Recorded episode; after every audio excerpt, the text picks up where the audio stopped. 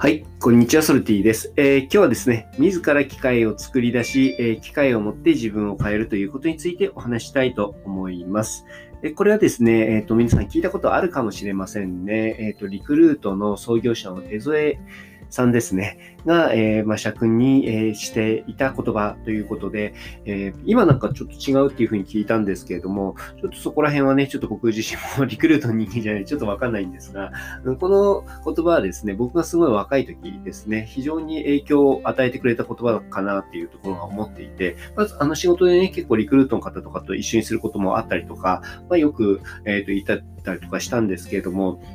まあ、その中で僕、新規事業とか、まあ、そういった事業の立ち上げみたいなことが結構多かったので、まあ、そんな時にね、えー、昔は本当になんかこういった武器が欲しいとかね、なんかそういった自分にフォーカスするようなことばっかり考えていたんですね。なんかそういうものが足りないから、そういうものを身につければ何か、えー、次に行けるんじゃないかっていうことで、一生懸命なんか、うん勉強してた時とかあったなと思います。なんですけれども、まあ、そういった何を持ってるかっていうことよりは自分でね、この機械を作り出すっていうところにフォーカスをして、そしてそれによって自分を変えていく。そして、えーと、そこによって、えーと、学びを得ていく。そして成長していくみたいなね、そういったことをこの言葉からね、結構学ばせていただいたとこあるんじゃないかなっていうところがあります。だからね、この言葉自体に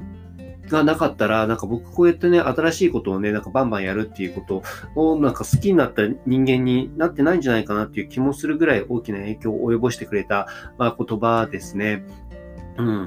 っていうところがあって、えー、あとはですね、この事業とか、まあそういったことに関して言うと、僕がね、この言葉を知った時ってもう20年以上前だと思うんですけれども、その頃と比べてね、圧倒的に自ら機械を作り出すっていうことが簡単になってきている時代になってきていると思うんですね。えー、このインターネットとかね、SNS とかっていうものをね、作使うことによって、本当にね、資産もない、えー、人脈もない、えー、何も持ってないっていうところから、自分で、え何かしらをね、え作り出して、そしてそれによって、え何かしら影響力を発揮したりとか、そういったことがね、割としやすい時代になってるんじゃないかなと思うんです。まあ、昔だったらね、本当に会社一つ作ろうと思ったらね、それなりの資本金も必要でしたし、それなりのね、えっ、ー、と、今までやってきたね、こととか、人脈とか、なんかそういったものがね、ないとなかなか参入障壁が高かったっていうところがあるんですけれども、今なんかね、会社作ろうと思ったらね、小、えー小学生とか中学生はダメか。えっ、ー、と、でも、えっ、と、ビジネス自体はね、やれることがあって、そして、えー、そこら辺もね、大人の協力を得たらね、別に会社の、会社としてね、えー、やることもね、できるって、まあ、そんな世の中になってきてますよね。